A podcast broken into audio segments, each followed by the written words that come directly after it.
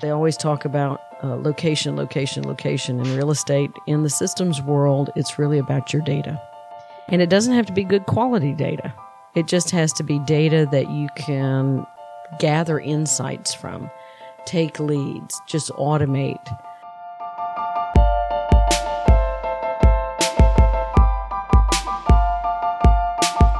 This is Tresata Talks, and I'm your host, Shreya Nandi. Our intention is to bring you perspectives, some our own, some from our group of even smarter friends and confidants, to help inform your opinions on how data, as the nuclei of digital and tech, will reshape the world we live, breathe, and play in. Today, we have Robin Bienfait, a world leading technologist with many stints in C suites and boards, and is currently the founder of Atlanta's first collaborative tech space. Atlanta Tech Park. And there is no better person to ask about the disruptive power of technology than the person who has done exactly that in multiple roles, both as a practitioner and a leader. You can find the transcript for this episode on tresata.com. That's T R E S A T A dot C O M. And let's keep listening.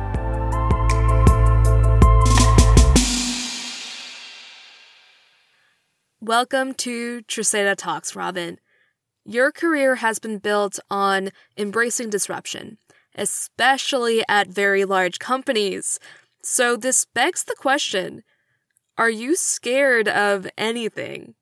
Oh, yes. I, guess I'm a perfectionist, and I always, you know, when I walk out of a meeting, I go and think a few times about everything I said in the room, and I can be so excited about a topic or excited about what we're working on that I can overpower the conversation because I'm so excited and passionate about it. Um, so I have to be careful uh, that I don't do that so that I mm-hmm. bring the team along with me as opposed to, you know, me running out into the street by myself.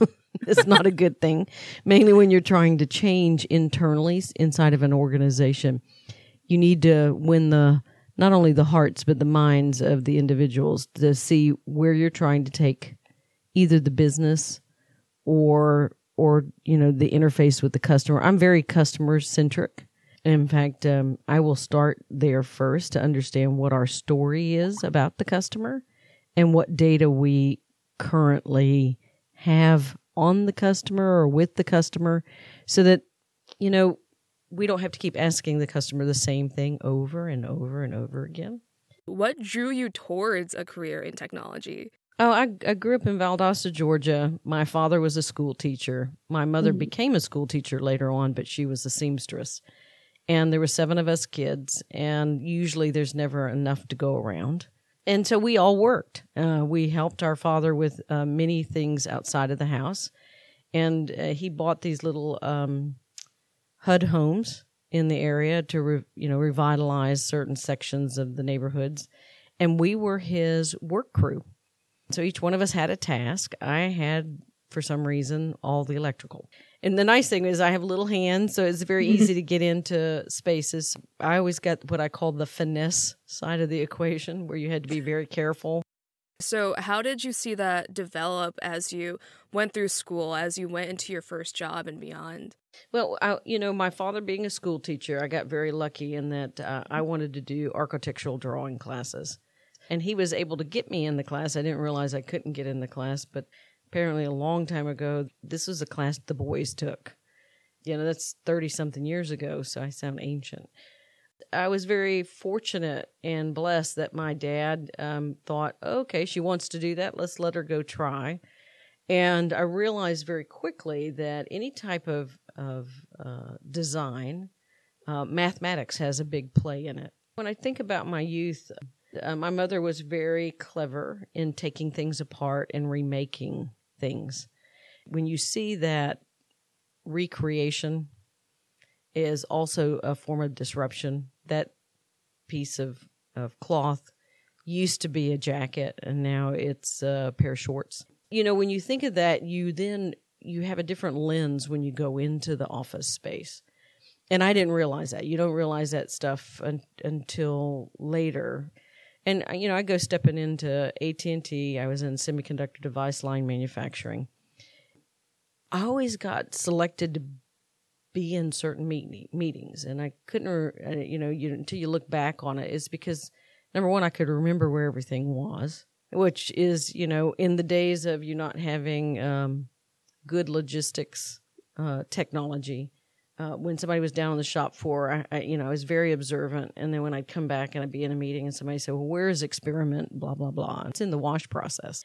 And um, I left the company and then AT&T called me back about 8 days later. They sent me down to Atlanta and I came in to help uh, break the Baby Bells apart.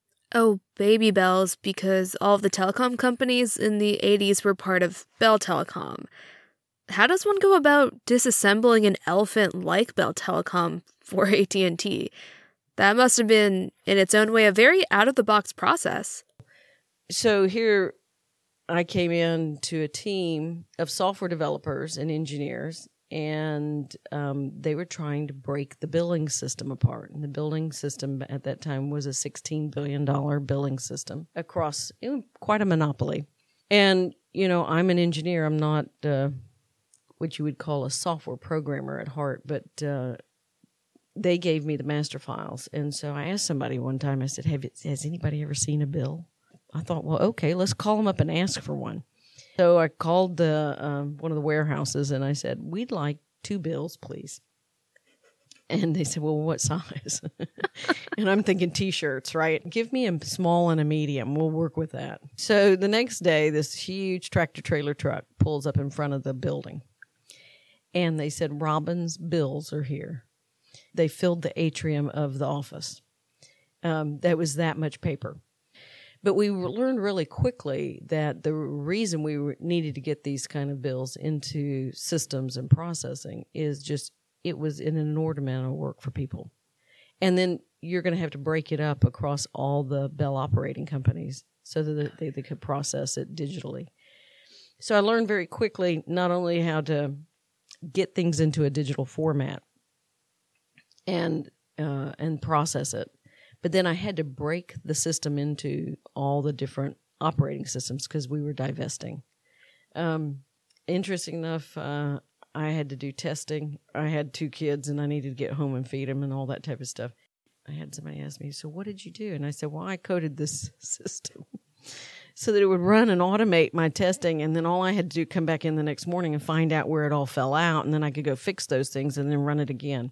So I got the job of running all test operations and uh, uh, I made a decision to go from that role into one of our central offices. I got this phone call and said, Robin, you know, Bob is sick. And we've got this team from Bell Labs that's here. Can you give them a tour of the central office? And I thought, okay. So I'm walking around explaining to them how all the big switches work and how they're all connected and how our software runs against it. And it just went all the way.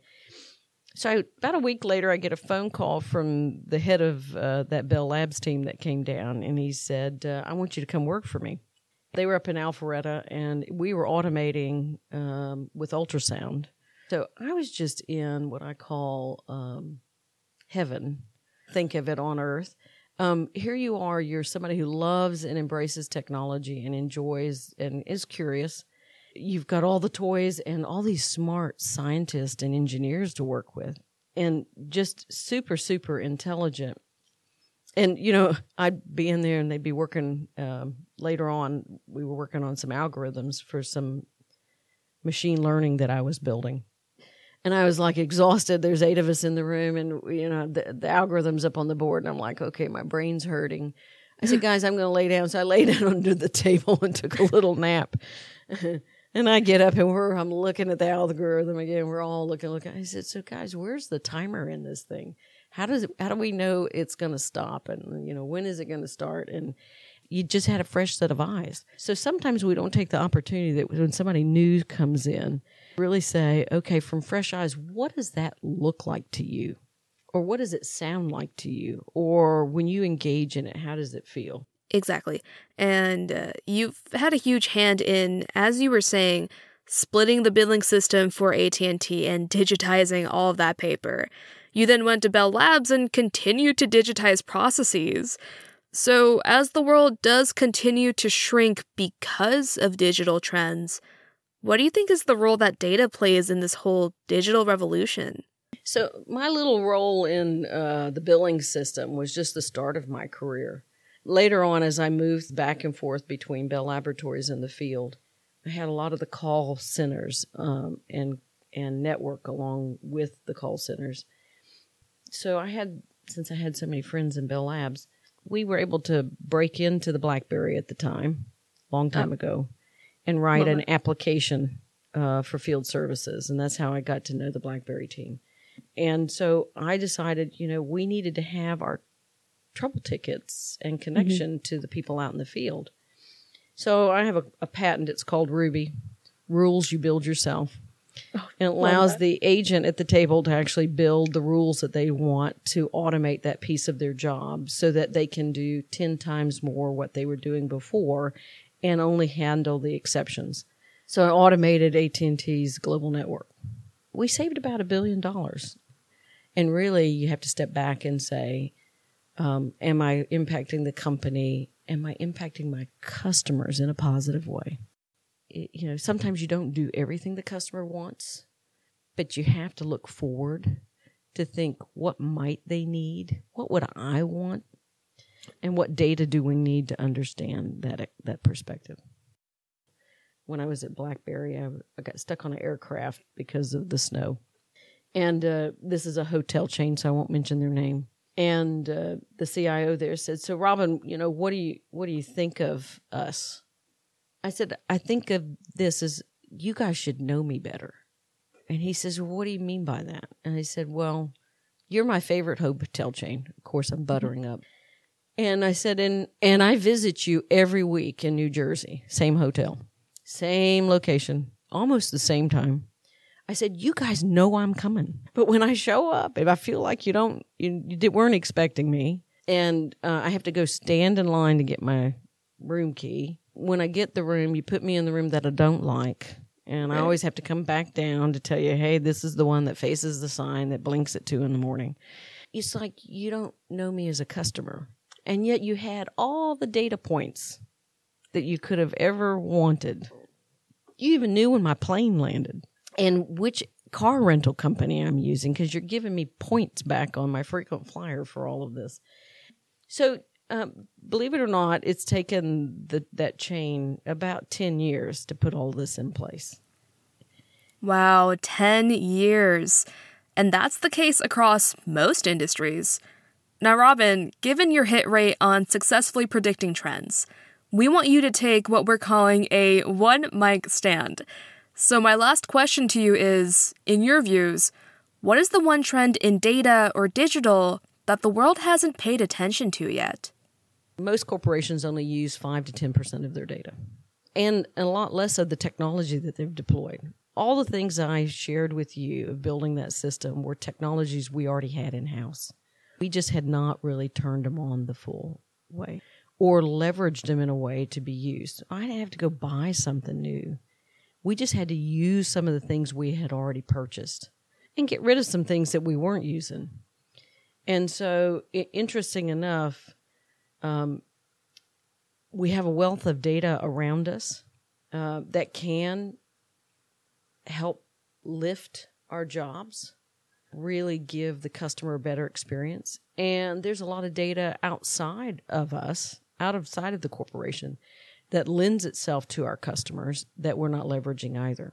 They always talk about uh, location, location, location in real estate. In the systems world, it's really about your data. And it doesn't have to be good quality data. It just has to be data that you can, you know, gather insights from, take leads, just automate. Um, there's all kinds of new tools and technologies that allows you to work with disparate data, data that comes from all different sources. So it's just how we embrace that on behalf of our customer and let it give us the insights of how to turn the corner The corner's not going to be obvious for a lot of people. And sometimes it's not for me either, because a lot of this is you just kind of fell into it. It was just being curious enough to say, what does a bill look like? you've really laid down the groundwork in what is commonplace in tech now, like automating scripts, machine learning, and digitizing processes that goes without saying. And you've done this by naturally leaning into your curiosity, and that by itself is how you've been a disruptor. So, thank you so much for your time, Robin. Thank you. If you're left wondering about the power of digital, give our last episode, Digital Silk Roads, a listen to learn about the biggest business opportunity for the payments industry.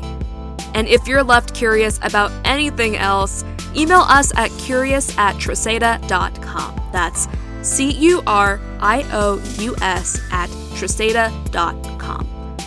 To show your support, give us a follow on Facebook, Twitter, LinkedIn, or Instagram. And we'll talk data to you soon.